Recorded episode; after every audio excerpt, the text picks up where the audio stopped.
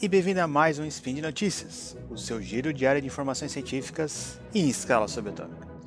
Meu nome é Felipe de Souza e hoje, dia 9, Caosian do calendário Decatrian, e dia 19 de setembro desse calendário aí que não faz muito sentido, falaremos de temas relacionados a transporte e consumo de energia, sendo eles a relação do cotidiano com o consumo de energia e como pedir para o seu chefe para trabalhar em casa, fofoca sobre carros autônomos, impacto de construções de linha de metrô no valor do seu imóvel. Roda a vinheta!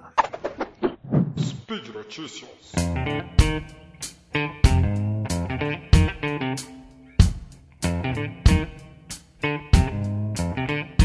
Então vamos lá. Essa primeira notícia, que foi publicada em 29 de janeiro de 2018, é um artigo de pesquisadores da Universidade do Texas. O que, que eles fizeram?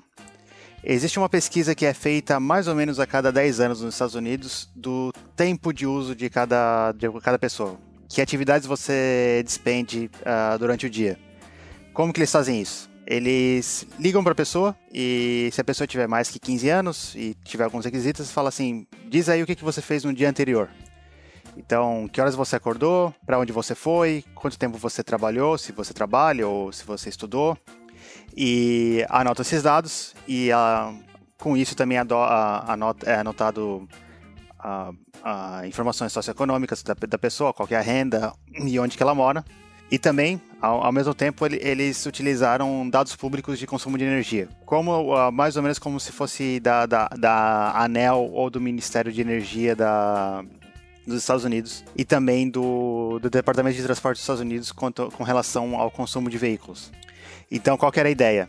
É ver como que esse a utilização de tempo de cada pessoa, quais atividades as pessoas uh, fazem e com que duração, uh, qual que é o efeito disso na, no consumo de energia no geral. Então, o que, que eles descobriram?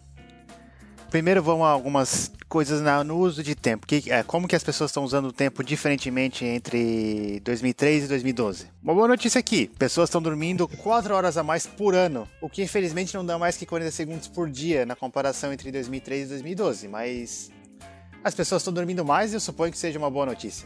O pessoal aí das biológicas talvez possa ter uma, uma outra opinião, mas vamos lá combinando jogar e utilizar o computador para lazer ou para coisas que não são relacionadas ao trabalho, aumentou em duas horas e meia ao ano, uh, que é relativamente significativo uh, esse crescimento. E aqui agora vai a grande mudança no uso de tempo. Se trabalha sete é, aproximadamente 7 horas, ou mais especificamente 7 horas e 15 minutos a mais em casa, do, na comparação com 2003. E por outro lado, se trabalha 7 horas a menos no seu local de trabalho. Ah, certamente isso quer dizer que as pessoas estão trabalhando mais em home office ah, em 2012 do que em 2003.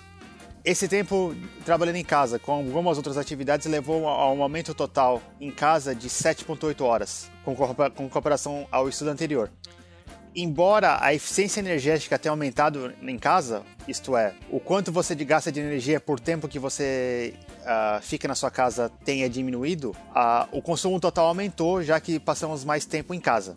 Mas aí vem a boa notícia desse estudo. Uh, houve uma diminuição do consumo não residencial, isso quer dizer, provavelmente na indústria e no comércio, então as pessoas estão indo menos ao trabalho e estão trabalhando mais de casa, isso está reduzindo o consumo não residencial e também o, o, o, custo do transporte. Então você utiliza seu carro para ir ao trabalho, ou até um ônibus, mas e esse carro, sendo elétrico ou não, ele precisa de energia. E essa energia tem que vir de algum lugar. E no final das contas, tem, é, houve uma, uma grande queda, ou uma queda significativa da, de, de consumo energético devido a essa, a essa, a essa diferença do, do uso do tempo da, de, cada, de cada indivíduo. A conclusão do estudo é que, no total, 1,8% de diminuição no consumo de energia. Portanto, é uma grande notícia, né, pessoal? 1,8% pode não parecer muito, mas a, as nossas gerações, pelo menos que a, a grande maioria das pessoas, viu nas suas vidas o consumo sempre aumentar. E agora a gente está vendo um consumo, pelo menos, praticamente estável e até diminuindo, então é uma ótima notícia. E mais do que isso, né, caro ouvinte? Você aí que quer trabalhar em home office e não sabe qual, qual desculpa dar pro seu chefe, Aí tá a desculpa perfeita. Fala pro seu chefe que aí a empresa tem que estar tá diminuir o consumo de energia, tem que, tem que ser boa para a sociedade e você, o fato de você trabalhar em home office, você vai estar tá diminuindo o consumo de energia uh, no total e que isso vai ser bom para a empresa e vai ser muito bom para a sociedade. Tá aí a grande desculpa que você pode dar amanhã quando você quer trabalhar em home office. Agora vamos fofocar um pouco, pessoal. Fofoca sobre veículos autônomos. No último spin de notícias, que eu gravei, comentei um pouco sobre quais as empresas estão tentando desenvolver a tecnologia de veículos autônomos, que seria o Google, a GM, a, o Tesla, que já tem um carro semi-autônomo comercial. Mas nessas últimas semanas teve alguma, algumas fofocas a mais sobre isso. Nessa, faz umas duas semanas, o carro da Apple se envolveu num, num acidente de tráfego. E a parte mais importante dessa fofoca é que o carro da Apple, e não se sabia, não tinha certeza que a, se a Apple estava desenvolvendo um carro, um carro autônomo ou não, mas como ele se envolveu no acidente e, e o fato se tornou público, essa, essa, na verdade, acabou se tornando a notícia mais importante do que o o acidente em si. Então, a Apple confirmou que está desenvolvendo veículos autônomos, não deu maiores detalhes, Uh, e como eu falei, quanto, quanto, quanto acidente é apenas uma fofoca. O Uber teve um caso que teve um acidente fatal em março. O, a Tesla, o carro da Tesla, quando estava em modo autônomo, também se envolveu em alguns acidentes fatais. Até onde eu sei e até onde eu pude confirmar, o Google eh, já teve, o carro do Google, o Waymo, já teve vários acidentes, mas nenhum deles é foi fatal, mas enfim, uh, isso faz parte. Uh, então aí é, é uma notícia que a Apple também está tentando desenvolver veículos autônomos. Continuando com a fofoca, o Google tem testado alguns veículos autônomos no Arizona e um portal de notícias uh, entrevistou alguns moradores uh, dessa área para ver o que, que eles acham do, dos veículos autônomos que eles conseguem observar. E foi interessante o como que, o como que, o que, que eles acham disso é que, de certa forma, é uma fofoca, mas é, é dá para ter uma ideia de como que tá a tecnologia nesse sentido. Uma das reclamações é relacionado à placa de parar. Talvez não é em todos os lugares, mas a, quando tem a placa de pare, a, a, no Brasil às vezes o pessoal não, dependendo da região, o pessoal não para completamente, mas naquela cidade é, é esperado que as pessoas parem, mas assim é, é aquela parada assim quase mínima e o veículo autônomo demorava 3 ou 4 segundos depois de parar para atravessar na, na, na interseção. E, e, esse não é o. Você, como motorista, já está meio que acostumado que o veículo à sua frente vai acelerar rapidamente e o veículo à frente demora 3, 4 segundos e o, e o pessoal estava reclamando desse comportamento do, do veículo autônomo.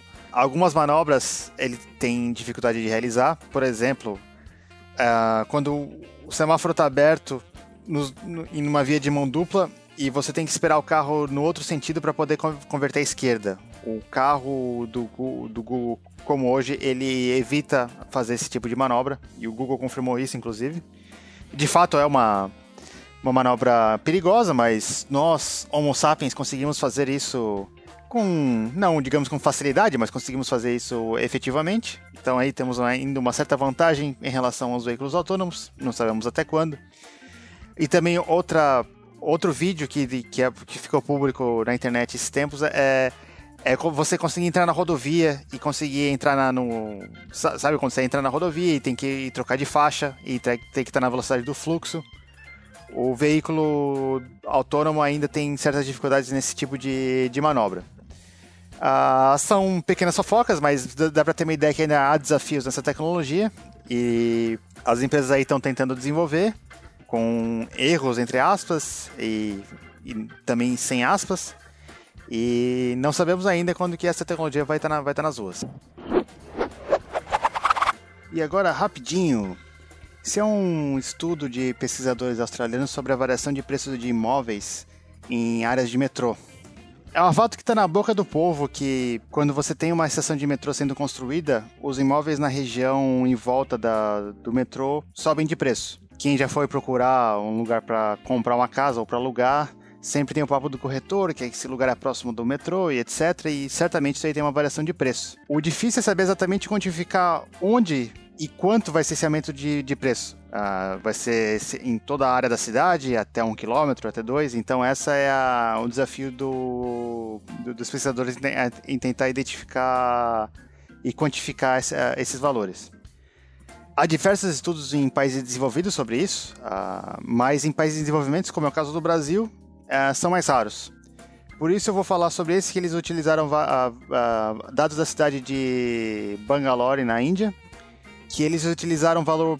Eles tinham acesso a valores estimados do metro quadrado de diversos tipos de construções na, na cidade.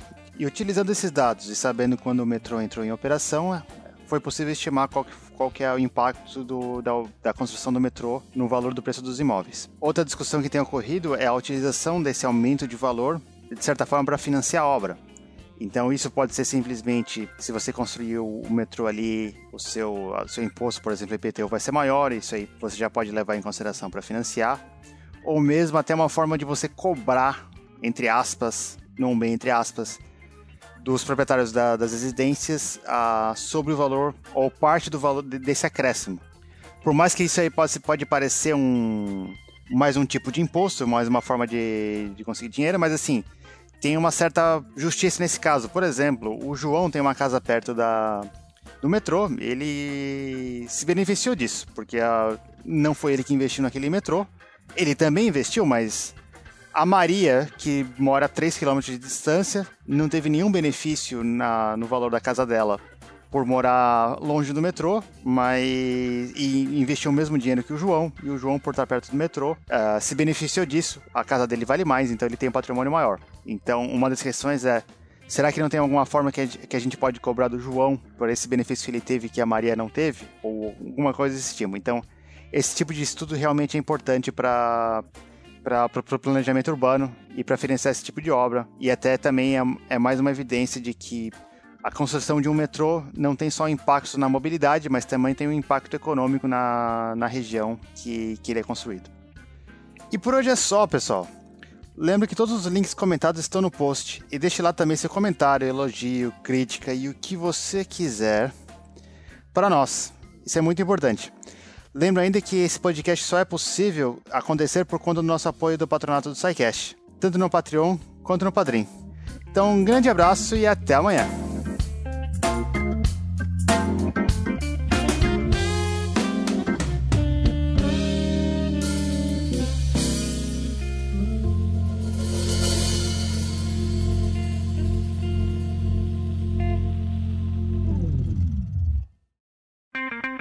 Edição por Felipe Reis.